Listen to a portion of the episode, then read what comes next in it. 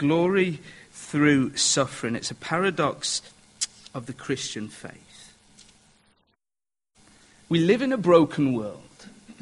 We live in a really messy world. Let me give you one or two stats from the World Health Organization. Every 20 minutes, 10 women are raped, 190 children are abused, 60 people died of AIDS. Every 20 minutes, that happens. In the 20th century, 200 million people died. That's 5,479 each day through wars, conflicts, massacres, and oppression. We live in a messy world. We live in a really broken world. And here's the paradox of the Christian life it's quite simple glory through suffering. The future outcome for the Christian is reached via the only route that's the valley of pain, of trials, and temptation, and suffering. It's the only route for the Christian. And I guess this morning I'm at some liberty and freedom. I'm not your pastor, so I can dive into areas perhaps where Dan would be very nervous to go. Uh, but I'm conscious too that we've got to be really careful because this is a tough, tough subject.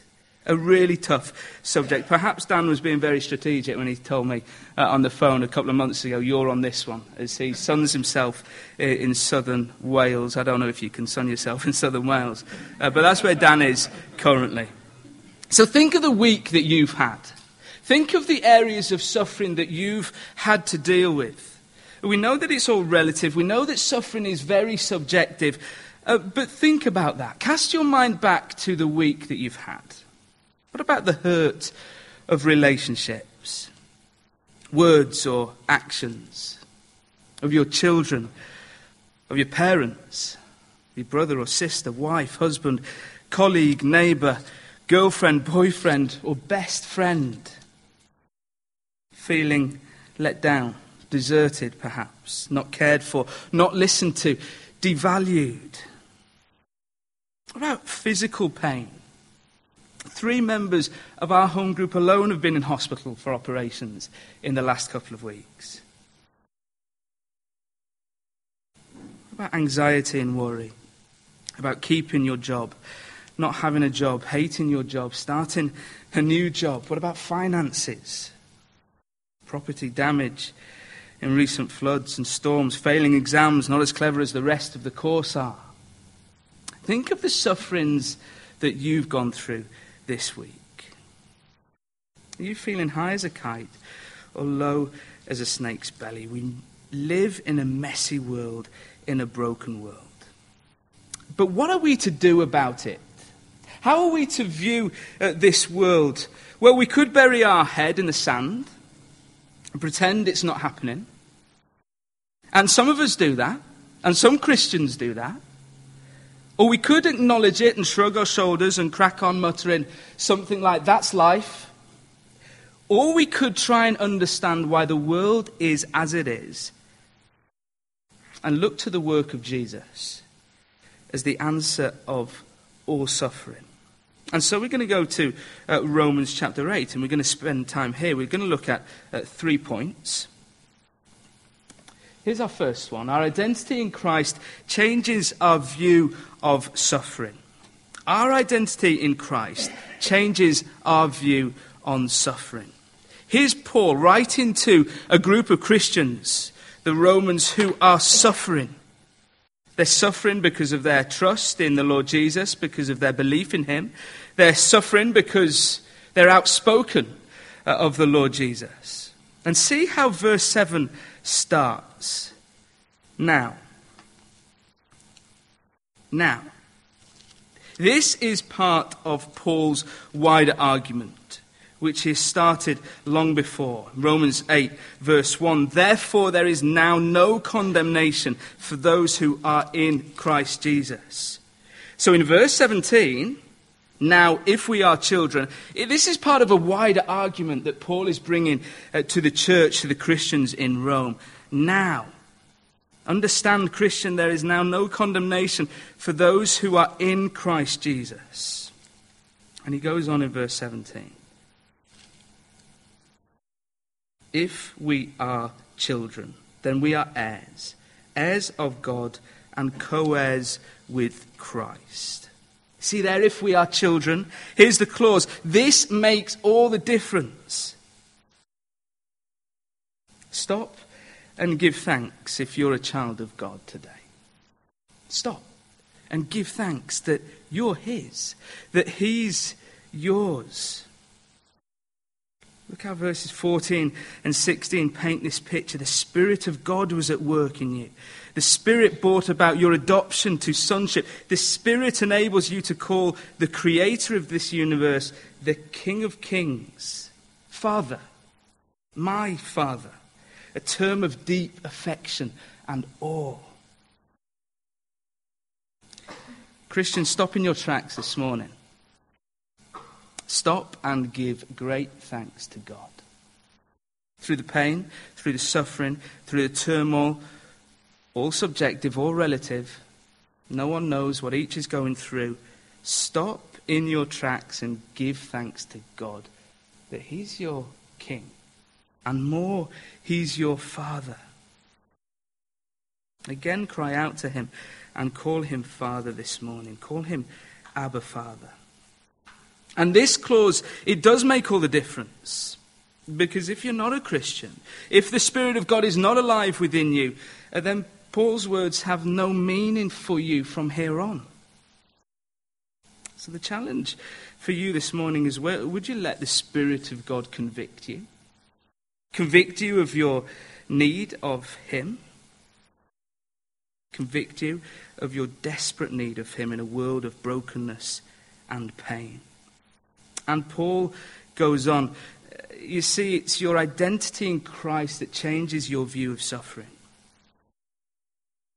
If we are children, we are heirs, heirs of God, and co heirs with Christ. We're not only children, we're heirs with God, co heirs with Christ. I'm a person now that's entitled to a piece of the property of God. I now rank as a successor of His alongside each other, sure, uh, but more importantly, alongside Christ. I'm a co heir with Christ. It's a joint heirship, it's mutual. We share common ground, both Christ and I. And Paul goes on. Therefore, now if we are children, then we are heirs, heirs of God, co heirs with Christ, if indeed we share in his sufferings, in order that we may also share in his glory. This is how we're heirs with Christ. We share in his sufferings as we will share in his glory. See, sufferings shouldn't shake us. How easy is that to say? Suffering should not shake us, they should strengthen our faith and be further proof of our salvation. They prove that we're united to Him. They prove that we really are the children of God. Suffering is one of the means that God prepares for His glory, prepares us for His glory.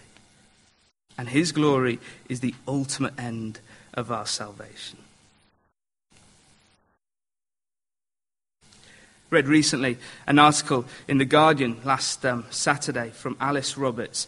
It is an article telling people of how to get over how special you think you are.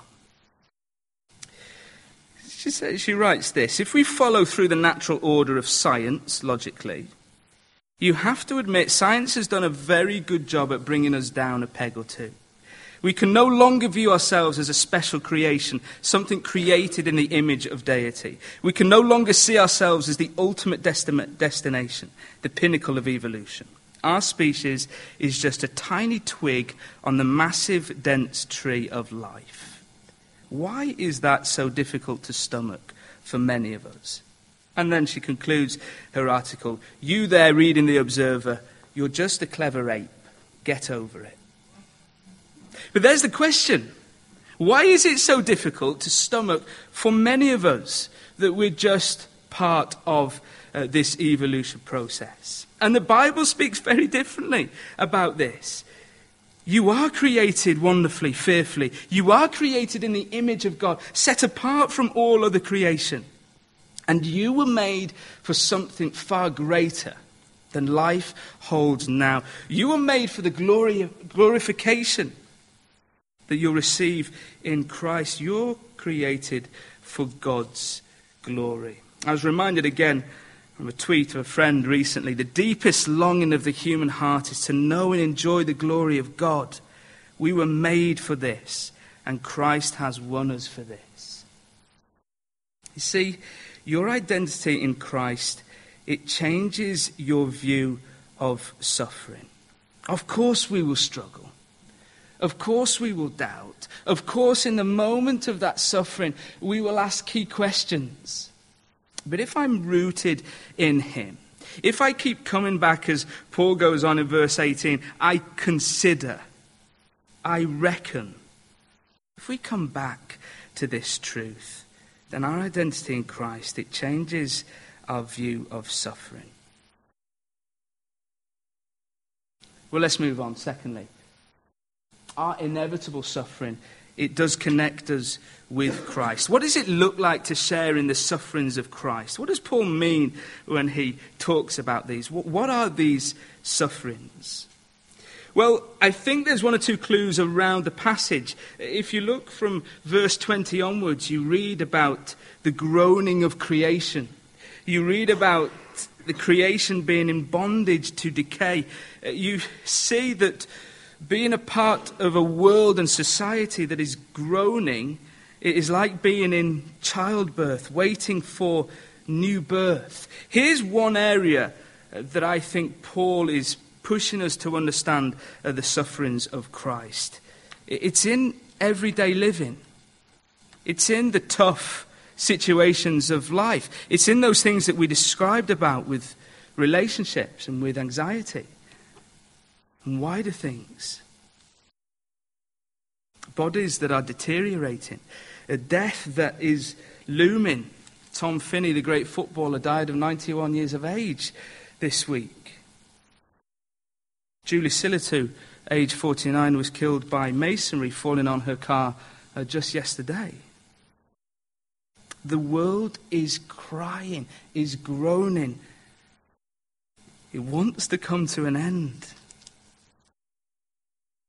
storms that come crashing, the floodwaters that keep rising. These are all consequences of a broken world. Crying and groaning, waiting for the end as we, the Christian, read about. That's one area that I think Paul is helping us understand the sufferings that we go through with Christ. As Christ suffered uh, those things as he entered the world, as he lived but secondly, and I guess more importantly, where Paul is directing the focus of the Christians, is in the sufferings for believers that arise from their identification in Christ. Jump down with me to verse 35 and 36 of chapter 8. Who shall separate us from the love of Christ? Shall trouble or hardship or persecution or famine or nakedness or danger or sword? As it is written, For your sake we face death all day long. We are considered as sheep to be slaughtered. See, most of us haven't experienced such things persecution, famine, nakedness, danger, or sword. Most of us haven't experienced those things, but we might. In time, there could be a time that we might. What might we expect as believers, as Christians in the world today? Suffer because of who we are, because of our, our identity being in Christ. By being ostracized at work, the room goes quiet when you walk in. I just being called names in school?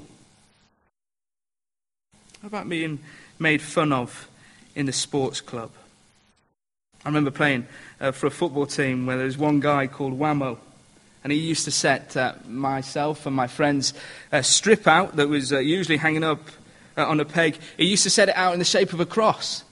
Uh, and as soon as we walked into the changing room, he'd be on his knees uh, praying um, to the east. I think he got one or two religions quite mixed up. Uh, but he'd be there and he'd be praying. And as we walked in, um, he would be going all the time at us because we were Christians. Small, but big at the time for you because it's subjective.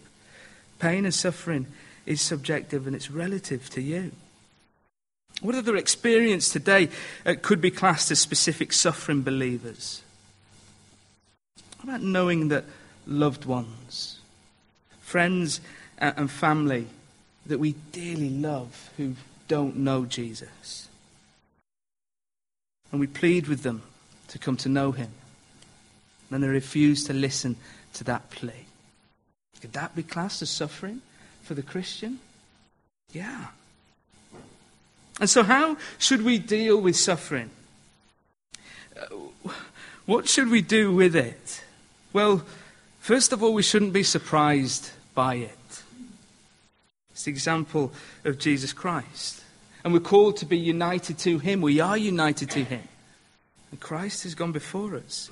And He suffered the worst ever possible suffering. Don't be shaken by it.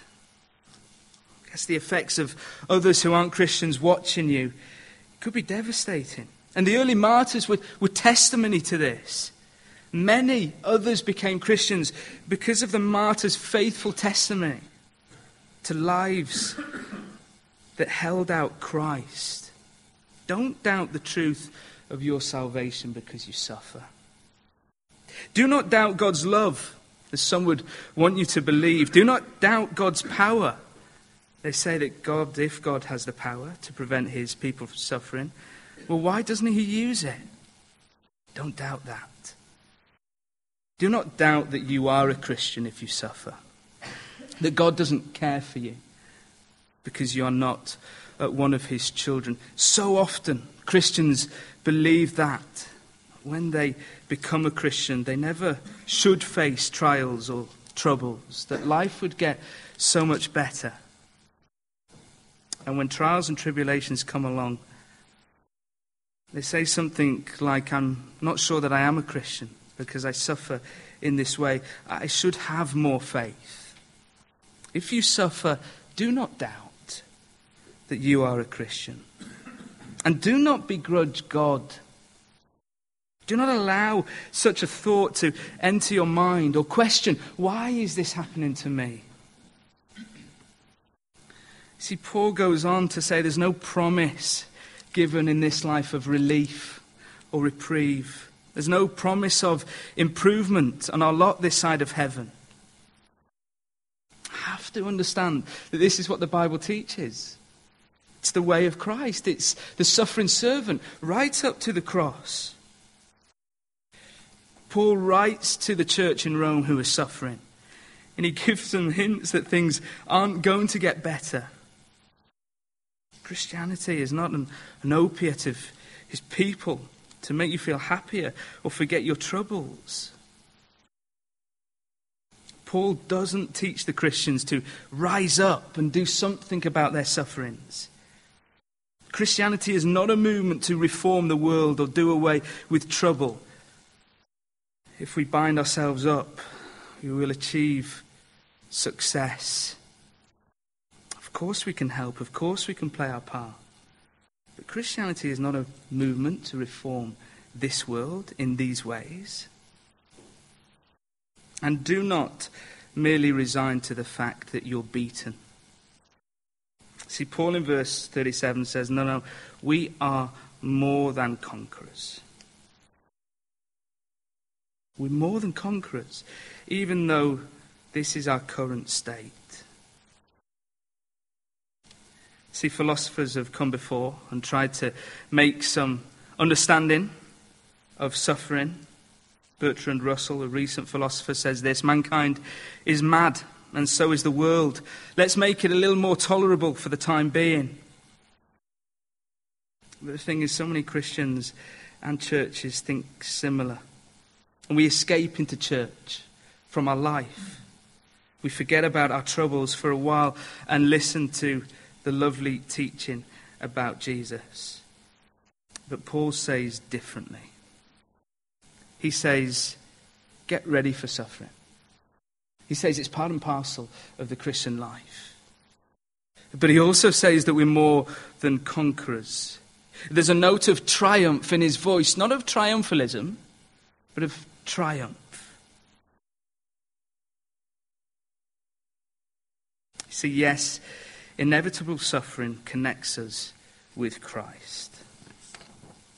And finally, uh, let's just dive into this last point. See, our present suffering is incomparable to sharing in the glory of Christ. Look at verse 18. I consider that our present sufferings are not worth comparing with the glory that will be revealed in us. I consider, I reckon, Paul starts this verse. I, have reasoned, I've come to this understanding. I've worked it out. See, Paul has a greater uh, view of salvation than me so often. Salvation is not just about forgiveness, however great that is. Salvation is about putting man back to where he was before, perfect, and yet with a little bit more glorification. Salvation is the bringing back of what was lost, the glorification of man.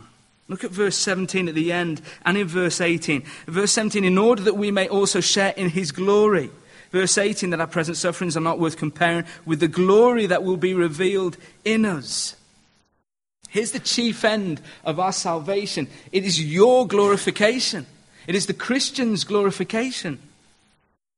A full and entire deliverance from sin and evil. And its effect on our lives in every and any way. We become the perfect human being. We become like Christ. We share in his glory. And that glory will be revealed in us. We will be taken beyond what Adam was. The great Kodaline song of 2013, I've got high hopes, takes me back to where we started. High hope, and the world keeps spinning. But you, Christian, you have a high hope, and it's glorification. So, what does that look like for us today? Paul's painted this picture so clearly for the Christians here in Rome that we may count ourselves dead to sin, alive to God. We're not under the dominion of sin, and yet we're in the process of being sanctified. It is tough. There will be trials, there will be suffering. But Paul's note is of triumph. And he has this because of his correct view of this age in the present time. Now let's look at suffering and understand that it's part of life. Not bury our head in the sand. Deal with it as an individual, as a family, as a church. Recognize it that many of us will be suffering at this present time. But Paul also has a correct view of the age to come. There's a triumphant tone. The glorification that was of Christ will be revealed in us. There's the paradox. It's glory through suffering. A paradox is a seemingly absurd or contradictory statement or proposition, which, when investigated, may prove to be well founded or true. Why? Is the paradox glory through suffering true? Well, it's because that's the way of the Lord Jesus. He came to serve, not to be served. And he came to give his life as a ransom for many. Christian, if you're struggling, if you're suffering today, Know that Christ has been before you. and know that this suffering, our present suffering, is incomparable to sharing in the glory of Christ. Oh, how that might seem so shallow to you this morning. Oh, how that might seem so unrealistic. But what does Paul do? He reckons. He's come to that point of recognizing, of considering, of knowing the Christians will face sufferings and trials and tribulations of many kinds. What do you have to do this morning? To understand as Paul does, to recognize, to consider that present suffering is incomparable to sharing in the glory of Christ. Your identity in Christ changes your view of suffering, one. Inevitable suffering connects us with Christ, two. And three, present suffering is incomparable to sharing in the glory of the Lord Jesus Christ. Paul states it elsewhere in 2 Corinthians 4. Let's close uh, with this verse 2 Corinthians 4, verse 17 and 18. For our light and momentary troubles are achieving for us an eternal glory that far outweighs them all. And so, we fix our eyes not on what is seen, but on what is unseen. Since what is seen is temporary, but what is unseen is eternal.